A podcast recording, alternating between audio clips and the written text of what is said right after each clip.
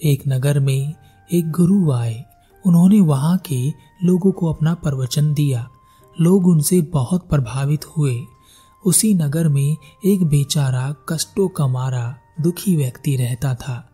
उसने गुरु की ज़िंदगी देखी तो वह उनसे बहुत प्रभावित हुआ।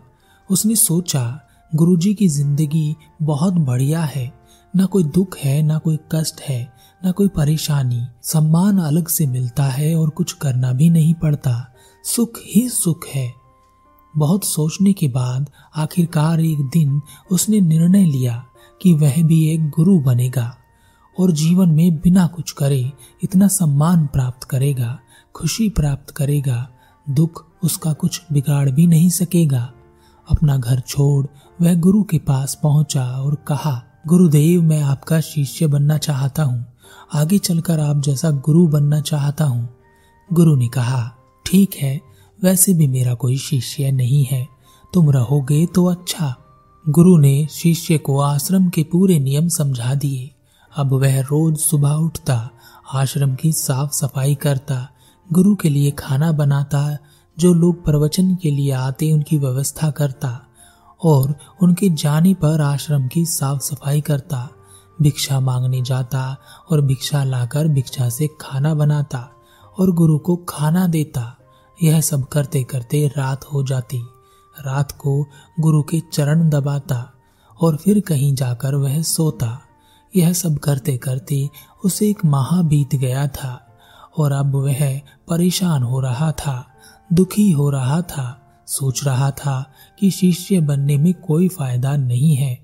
जितना दुखी मैं घर पर था, उससे ज़्यादा दुखी तो मैं यहाँ पर हूँ। इतना काम अगर घर पर कर लिया होता या किसी के यहाँ भी कर लिया होता तो मैं ज़्यादा सुखी होता और धन भी मिलता। शिष्य बनने से अच्छा है कि मैं खुद गुरु बन जाता हूँ। करना ही क्या है? लोगों को दो चार अच्छी बातें ही तो सुनानी है। वह व्यक्ति उस नगर और अपने गुरु को छोड़कर एक गाँव में चला गया। वहाँ उसने गुरु का वेश बदलकर अपने आप को गुरु घोषित कर दिया।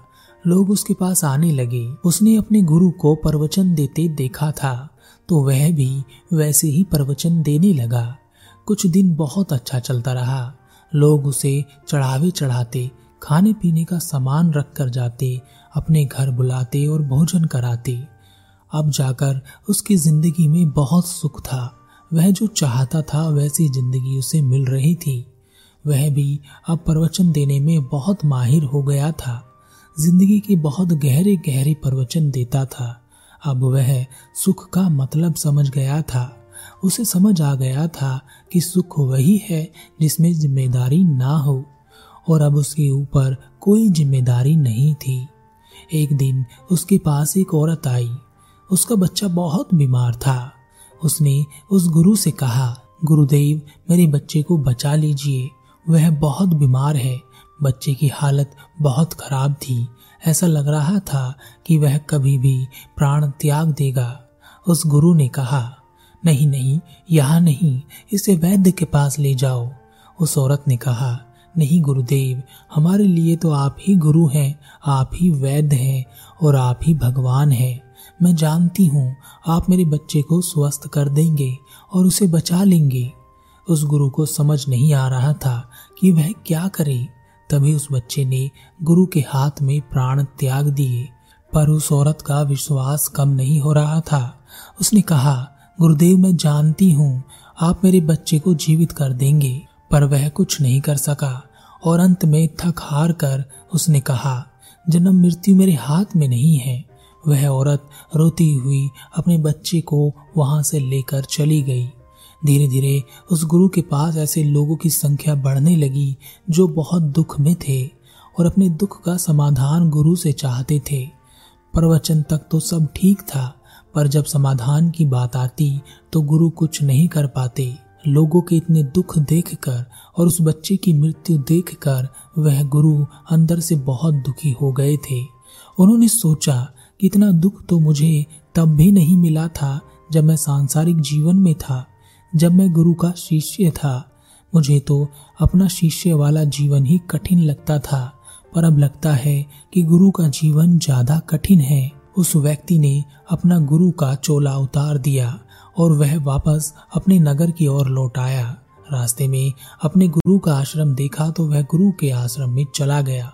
वहाँ वह गुरु के पास पहुँचा और कहा गुरुदेव, मुझे क्षमा कर दें।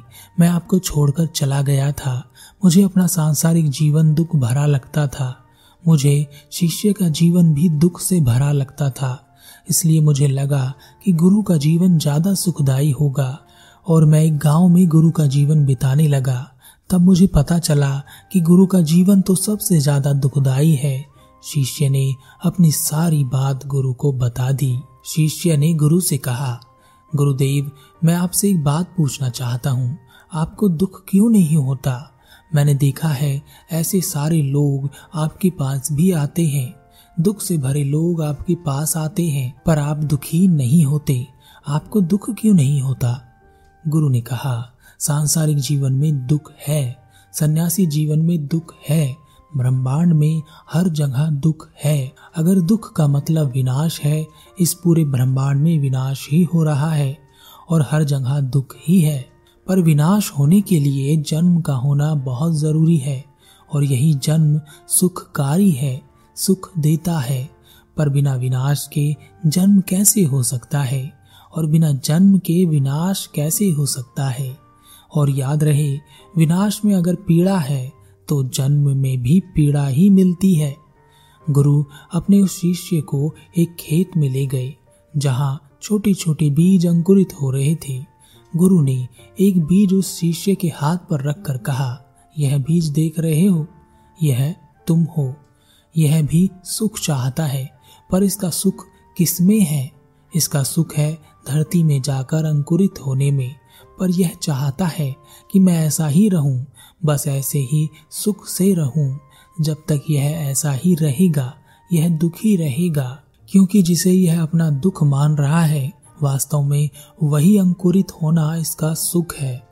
अब उन बीजों को देखो जो धरती में है, उन बीजों का विनाश हो गया है, और उस विनाश से छोटे छोटे पौधे अंकुरित हुए हैं। यह उस बीज का सुख है, पर इस सुख से पहले उसने दुख जाना है, और यह पौधे सुख है। पर तुम तो वैसा ही रहना चाहते हो, जैसे कि बस सुख आता रहे और तुम परिवर्तित ना हो। तुम्हें कर्म ना करने पड़े, आराम से ज़िंदगी चलती रहे, जिसे हम आराम समझते हैं, जैसे एक बीज का आराम है, उसका अंकुरित ना होना। वास्तव में वह एक अभिशाप है। जो तुम्हें, जो तुम हो, तुम्हें होने नहीं देता। बीज का बीज ही मर जाना सबसे बड़ा दुख है। तुम पूछते हो, मुझे दुख क्यों नहीं होता? क्योंकि मैं अब बीज नहीं हूँ। मैं अंकुरित हो चुका हूँ। वह अंकुरन भी वृक्ष बन चुका है और उस वृक्ष पर फल भी लग चुके हैं और मैं अभी भी परिवर्तन की ओर ही चल रहा हूँ। सब जो स्वीकार योग्य है, मैं स्वीकार करते जा रहा हूँ। तुमने एक माँ को देखा। बच्चे के जन्म के पहले वह दुख उठाती है, पीड़ा उठाती है। बच्चे की जन्म के समय भी वह अत्यंत पीड़ा में होती है। वही दुख और वही पीड़ा बच्चे के जन्म के बाद उसे सुख देता है। और तुम बिना पीड़ा उठाए, बिना दुख उठाए सुख चाहते हो? क्या मिल सकेगा? अगर वह माँ पीड़ा ना उठाए, दुख ना उठाए तो क्या वह बच्चे का सुख ले सकेगी? तुम चाहे सांसारिक जीवन में रहो या सन्यासी जीवन में, शिष्य बनकर रहो, चाहे गुरु बनकर, चाहे किसी के पति बनो, पुत्र बनो, चाहे कोई और रिश्ता निभाओ। कुछ भी करो, कहीं भी रहो। अगर तुम कर्म करने को दुख मानोगे तो सुख ना पा सकोगे। उस व्यक्ति को, उस शिष्य को गुरु की बात समझ आ गई और उसने दुख का रोना रोना बंद कर दिया। दुख से ही सुख उत्पन्न होता है, यही सोचकर उसने आगे के कर्म किए। हमारे जीवन में भी हम बहुत जल्दी दुखी हो जाते हैं। जब कार्य वैसा नहीं होता जैसा हम चाहते हैं, पर इस दुनिया में हमारे चाहे अनुसार क्या होता है, सबसे पहली चीज़ आपका जन्म भी आपके चाहे अनुसार नहीं होता। तो बाकी चीज़ पर आपका क्या बस चलने वाला है?